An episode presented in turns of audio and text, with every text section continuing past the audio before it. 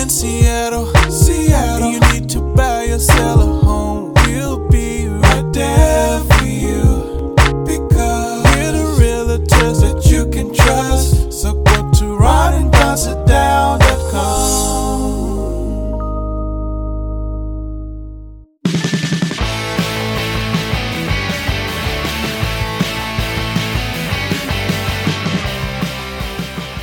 Don't go anywhere unless you want to. It's the Ron and Don Show, starring Ron and Don, and sometimes me at ronanddon.com. Hey, you guys, what's going on? Welcome to the Real Estate Edition. It's the Real Estate Edition only of the Ron and Don Show on the Ron and Don Radio Network. He's Ron Upshaw. I'm Don O'Neill. Uh, we are broadcasters. Uh, we've been broadcasters for the last 30 years. Worked on terrestrial radio for 25 years. The last five years, we've been doing this podcast. Millions of people listen to it, which we're very thankful for. Uh, we have a very large social media following still from our years of broadcasting, and we use that in our real estate business. And in fact, uh, if you go to ronanddon.com or ronanddonsitdown.com, you can find out more about us as broadcasters and as real estate agents. So, anyway, don't forget if you need us, if you have any questions about real estate, just reach out. Uh, you can just go to ronanddonsitdown.com and, and send us a note. Today, this is kind of, this is kind of interesting. I read an article in a magazine that you can read online called Slate.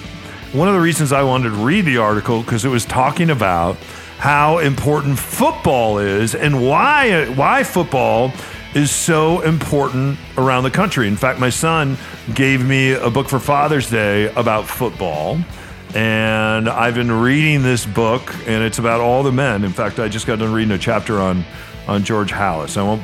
Well, it, the details actually aren't boring, but I'm going to wait till I get done with the book, and then I'm going to tell you more. Uh, I'm in the 1920s right now, the 1920s, football in America. Anyway, this gentleman uh, decided here comes football season. Let's write a story, and we'll write this story. We'll do an essay. It's called Kingdom Quarterback, and it's a book about how American cities grew, how they failed, how they're changing, and why football matters so much. Uh, and this is supposed to be told through the narrative of Patrick Mahomes from Kansas City. And so what happened is this gentleman started to write this essay and do the work for this book. It was interesting because he ran into a character that wasn't Patrick Mahomes from Kansas City. It was J.C. Nichols from Kansas City. And as he started reading more about J.C. Nichols and who he was and the impact that it had on our neighborhoods, uh, Ron, this is very interesting as real estate people because not only did J.C. Nichols have an incredible impact on the neighborhoods of Kansas City, but he also had incredible, uh, incredible impact uh, on neighborhoods really throughout the country, including here in Seattle. Yeah, so, if you think historically about this, and we've seen the impact nationwide, let, us just sort of put ourselves, if we can, back into the late 1920s, early 1930s.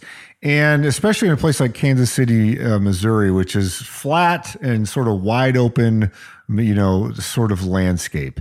And so what would happen then is if you had a big swath of land, you could kind of build whatever you wanted. Uh, and so neighborhoods and, and municipalities would sprout up uh, to where you might have a uh, an auto shop next to a barn, next to a house, and then there'd be a general store and a cemetery, and it would just sort of whatever. If you own the land, you build what you want. And so J.C. Nichols had this idea where he's like, I want to make some money here. How could I optimize these plots of land that I have? Um, what could I do to increase the value? Because they're kind of all the same in Kansas City. They're flat, they're hot, and here we go. And so he said, you know what I'm going to do is I'm going to create this this community, this set of house, this set of houses where we institute some rules where we're going to have, and it turned eventually turned into a homeowners association. And so what I'm going to say is you can't, it's not a free for all in this plot of land. So maybe he's got a hundred acres or something, and we're going to build a bunch of houses. Um, and if you want to move into this neighborhood, you can't build a barn.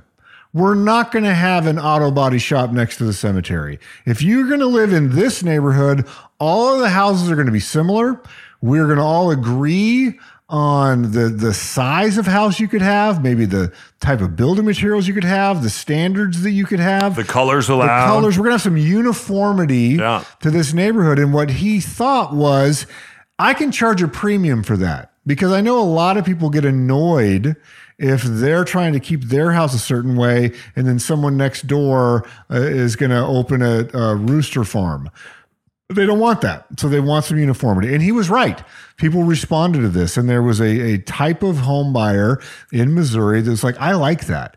I want to live in, in a neighborhood where there are some rules. There's some basic guidelines. So as JC Nichols started this formula, he's like, well, I wonder what other rules I could add. And I wonder what other things that would I could charge a premium for. So he did that subdivision basically, started another one. And as he moved through this journey of him developing neighborhoods and houses, he said, I wonder what would happen if I put some some racial covenants in here. So we're going to have the same things about HOAs, but now I'm going to say this neighborhood and people that live here, they don't like Jewish people. Or not that they don't like them, they just don't want. They don't allow 'em. They, they don't want Jewish people in synagogues and stuff Yeah. in this this tract of land. And so he was able to get that codified, uh, and then they added other people. So you would have uh, black people, you Asians. have Asian people, you Sure. have brown people, and so he started to develop racial covenants, and he wrote them in a way that was relatively clever for the time. And it was sort of adopted then in Missouri, and you did see the the the upshot of it is these neighborhoods were more valuable. The real estate did appreciate quicker than the the uh, adjoining real estate. They did not have these covenants, And then and then because they're so people started to notice that Then- then- and say, then- "Wow, these Yeah. these J.C. Nichols neighborhoods, those houses are more expensive than the other ones." And because there's more tax revenue coming in, the schools are better. We can attract and pay school teachers more. Uh, we can have better services when it comes to police and fire, and overall, we can we can make people feel safe because the Jews aren't in our neighborhood, those troublemakers, or those African Americans, or those Asians. We are safe here in in our own community, which some people would also call a white flight community. You've probably heard of that before. When segregation came and desegregation, and sunset communities uh, where if you- sundown, sundown, sundown communities. They're called sundown communities, and you've seen this in westerns. You better get out of town before the sun goes down, or I'm coming after you with a gun. That that that right there that you see in spaghetti westerns, there's there's some truth to that. Those are called sundown towns. Spokane. If you, have you ever wondered why in Coeur d'Alene, Idaho, uh, there's militias there, and there, there, there's remnants of the KKK. You see the same thing when you when you head up toward Bellingham. Those were all sundown towns, and many of these towns were founded by people that ended up leaving the South. They wanted a new start. They wanted to come west and even northwest, but they wanted to bring the South with them. That's why when you go into some cemeteries here and you'll see memorials for Confederate soldiers, those were sons and daughters of the Confederacy. So, along with coming to these towns and creating these racial covenants, what's very interesting is you would get also get very powerful families, families like the Boeing family that would live in a place like Windermere. That's why it always bothered me that Windermere real estate calls, it, calls itself Windermere. I think that that is outrageous, right? And I've had conversations with people about that at Windermere because of what that neighborhood represented here in Seattle when it came to racial covenants. If you wanted to live in Windermere and you were black, that wasn't going to happen if you wanted to live there, and I will tell you this now, even if it's not uh, written into the covenant, people find out you're gay and you're homosexual and transgender and Asian, and you just keep adding things on. Yeah, you weren't going to live in a neighborhood like Windermere. You weren't going to live in a city like Bellingham. Not that you weren't gonna live there, we're you not weren't gonna- allowed to we're- live And we're not going to allow you in Coeur d'Alene, Idaho either. So, so that's why when a lot of people around here say, I feel so much safer when I go up to Bellingham. Why is it you feel safer when you go up to Bellingham? Because they have all the tents and RVs up there that we have as well. But but Bellingham for a long time has been a has been a sundown town. So these covenants, they, they had some success in Kansas City. Other developers started to get word of this. and But what they then saw it as success. I, I, I don't think we consider as success. But Right. Well, in the times, in the in the 30s and 40s, success meaning that they saw that these developments were happening, the relative price of those homes was higher, and people enjoyed it. Yeah. So let so let me ask you this. Fast forward to now. How come when you and I are doing real estate deals sometimes, we will still see some of these things that have that that that crop up that I know early on when you and I saw these, it really blew us away. That here we are in 2019, 2020, and now 2023, and you're still seeing these things written into the record. Why haven't these all been eliminated? Well, they they can. It's it's now considered it's illegal in Washington State to have a racial covenant, but not every single title report has been has been redacted, and so I've found it a couple times, brought it to the notice of the title company, and they will go through the process of of of removing that from the official record of that property. But it, it is astonishing when you see it in print uh, and the language that is used in that print. And, and I always like to stories like this because it really opened my mind to going, uh, seeing, you know, when you talk about privilege and you talk about, uh, I love the analogy of, of uh, I scored a run and didn't realize that I started on third base uh, when other people, you know, have to go all the way around the base paths. These are the things that are embedded in that. If you were able to have access to a neighborhood like this, I always love the story of, of a friend of ours who is Jewish and he's a great golfer. The cl- he won. He I think he's won a club championship like five years in a row. He couldn't have even played at that golf club a generation ago because he was Jewish. In no way, shape, or form would they have let him been a member. And now he's the celebrated club champion uh, year after year after year because he's such a great golfer. But it's the irony to me is really thick, where it's like your grandfather could not have been a member of this club, and now you are the club champion. So there has been some progress. But my point being is if you were afforded access to that neighborhood, what else did you get access to just because you happen to be fit the the, the demographic? Like you Patrick said. Patrick Mahomes, who they're doing this story uh, through through his lens in Kansas City, wouldn't have been allowed to, to live in a lot of those neighborhoods. And he wouldn't be allowed to live where he is right now. For sure. And It- so you get access to the schools. You get access to the after school programs. You get access to the parks. You get access to the libraries. You get access uh, to grocery stores. You get access to fresh foods. Yeah. You get access to a higher edu- literacy rate. You get access to all of those things um, by virtue of having access to that neighborhood. And the opposite is true. If you were if you were redlined, it's called redlining. When you were redlined and put into a uh, another neighborhood by force of law. Then the opposite is true, where, uh, and you and I have seen this in various parts of, of America, where you don't have books at the school. People have to understand that the Civil War for some people still isn't over. It's still not over.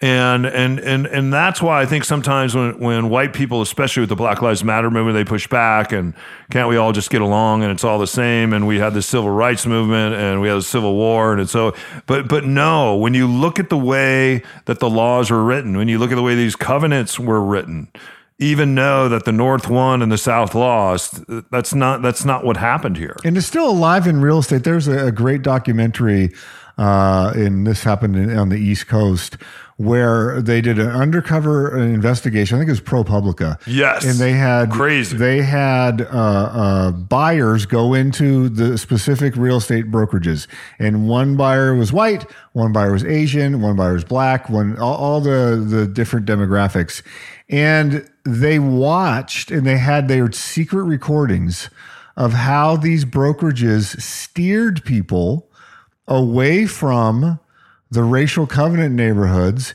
into uh, a neighborhood that the agent thought was better for that client.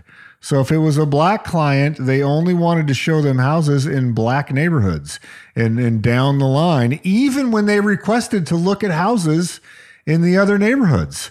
Uh, it's a devastating portrait when it happened, and uh, you know, I know, I, I, I think I can speak on behalf of you. We are in the business of of wanting to give access to to everyone. Yeah, what's really cool in my neighborhood when I when I moved to this neighborhood 13 years ago, I I the, the neighborhood the majority was white. I never saw a black person, not a lot of Asian people, not a lot of people from the Middle East, none of that. I am now that my 13 years later because what tech has brought and people have moved here from all over the world. I'm now the minority in my neighborhood, which I think is great. I think it's great to look look around and see all these young families that are from all over the world. And as a result of that, they have come to Seattle and and and frankly, they've made our neighborhoods better, at least the the neighborhoods that I'm in. They have made our neighborhoods better. So anyway, it, it is it is astonishing.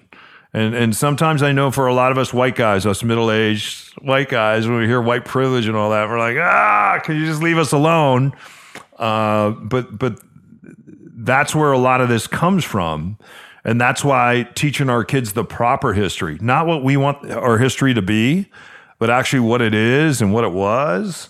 Uh, we ha- we have to be fair to all of man and woman and humankind by by making sure that we tell the right story. So this is a story that I shared with my son the other day, and he was outraged by it.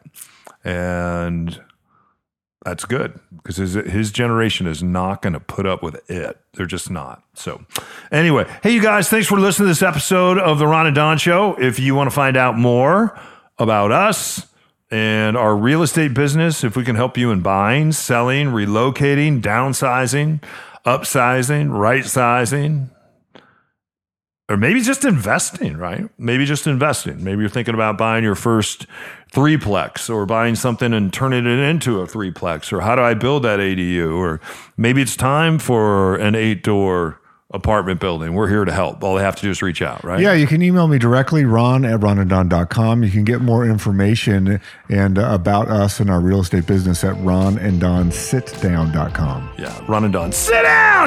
Till next time, you're listening to the Ron and Don Show only on the Ron and Don Radio Network. Now keep your head up and your shoulders back and keep blowing that trumpet and we'll see you next time. Only! Only, Only! only, Only! only on the Ron and Don Radio Network.